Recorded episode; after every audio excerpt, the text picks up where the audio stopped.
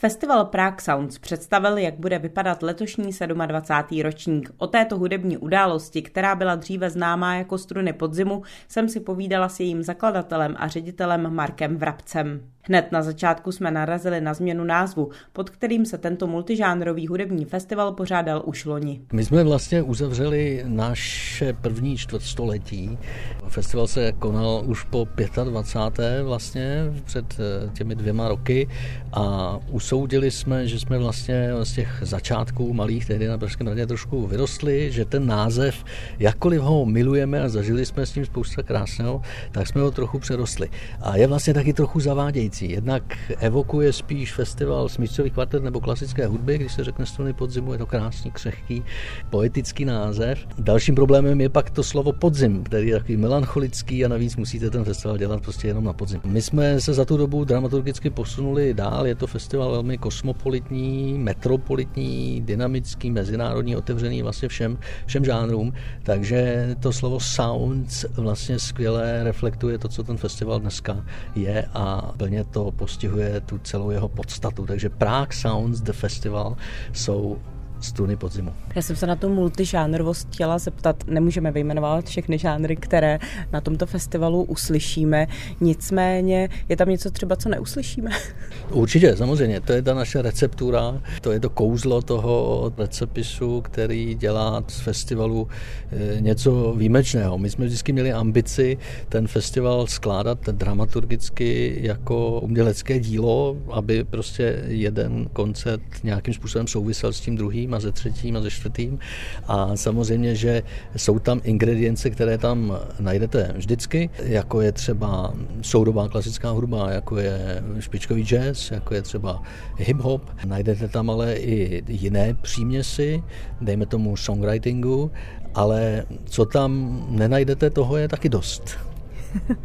Pojďme k tomu samotnému programu. Festival se uskuteční od 1. do 18. listopadu. Kdo ho zahájí? Mám radost, že jsme získali k jeho vůbec prvnímu pražskému koncertu, navíc tedy na prestižní scéně pražského Rudolfina, takového trubadůra z jiného světa, Benjamina Clementina, což je umělec, který se skutečně protloukal zprvu pařížskými ulicemi a hrál za stravu v ulicích jako basker, než byl objeven a než prostě zazářil jako, jako kometa a než ho objevili nejprve pro BBC, později pro velký nahrávací label a dneska je eh, Benjamin Clement Clementa naprosto osobitou hvězdou, která v Praze nikdy nebyla. Je to vlastně dojemný příběh o tom, jak z ulic Paříže se dostal až na prkna Dvořákový síně Rudolfina se svým solovým recitálem. A právě v tom solovém recitálu s tím jeho sitým baritonem, s tou jeho, až bych řekl, mystickou intenzitou, eh, ho zažijeme na zahajovacím koncertě festivalu Prague Sounds. Kolik koncertů dohromady uvedete a jakým způsobem se posluchač, divák, návštěvník vašeho festivalu, který přijde třeba poprvé na váš festival, tak jakým způsobem se může v tom programu zorientovat? Já bych rád posluchače uklidnil tím, že ten festival je žádově bezbariérový, čili my nerozlišujeme žánry, považujeme za něco v podstatě už irrelevantního a pro nás je rozhodující kvalita té hudby. Čili troufám si tvrdit, že na festivalu Prague Sound se ten posluchač nový může spolehnout, že narazí na hudbu, kterou jinde neslyší, neuslyší, umělce, kterého jinde nezažije a dost možná i v prostředí, kde ho už nikdy nezažije. Jo, což je dobrý příklad Benjamina Clementina nebo třeba taky Nathana Fejka, který normálně hrává na velkých festivalech pro tisíce diváků a u nás vystoupí pro 200 lidí v intimním komunním prostředí pražského kampu Centra architektury a městského plánování. Jakým klíčem právě dramaturgickým vybíráte ty interprety? Kde je vlastně nacházíte a proč zrovna se třeba snažíte o to, aby někdo, kdo je třeba venku známý v zahraničí, tady hrál třeba pro komorní publikum? Tak myslíme si, že to je role festivalu eh, vzdělávat, objevovat nová jména, kultivovat to, to prostředí a neopakovat tisíckrát obehrané, ale prostě investovat do nových jmen.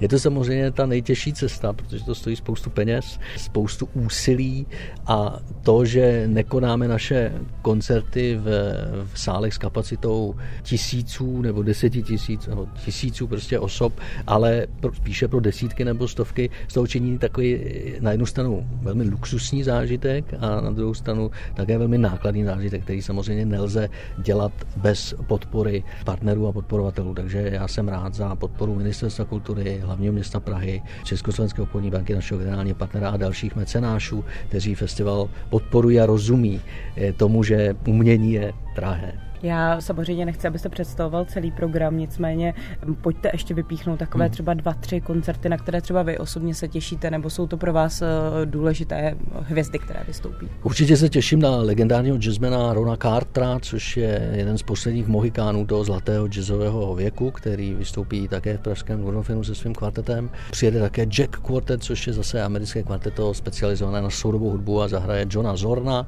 Přijede multiinstrumentista Owen Palet, Electronic, uh, Alva, Alva Noto, ale taky úžasná Angelique Kidjo, africká zpěvačka, držitelka 5 cen Grammy a v Praze zahraje repertoár vlastně kapely Talking Heads, což je samo o sobě unikát, takže to jenom hm, namátkou z letošního programu. Ještě poslední dotaz na závěr. Není pro vás třeba trošku problematická právě ta změna toho názvu, který už se tady ustálil pro naše české publikum? To víte, že to dilema jsme řešili několik let. Já osobně, jakožto zakladatel festivalu, asi nejvíc ze všech, ale musel jsem nakonec uznat, že je to správné rozhodnutí a správná cesta, což se v podstatě ukazuje už po tom prvním roce, kdy jsme proběhli pro tímto názvem, protože my máme ty mezinárodní ambice, chceme být atraktivní pro zahraniční média i pro zahraniční umělce. Ten název, pod kterým jsme fungovali, se těžko překládal a byl, jak jsem řekl, trochu zavádějící. Takže prostě Prague Sounds the Festival je značka, která funguje v tomto směru skvěle a vlastně postihuje tu esenci festivalu. Dodává na závěr ředitel festivalu Prague Sounds Marek Vrabec. Na jeho letošní program se můžete těšit od 1. do 18. listopadu. Akci zakončí rudolfinský debit kapely Bert and Friends s názvem Klasirdo. Zuzana Filipková, Rádio Klasik Praha.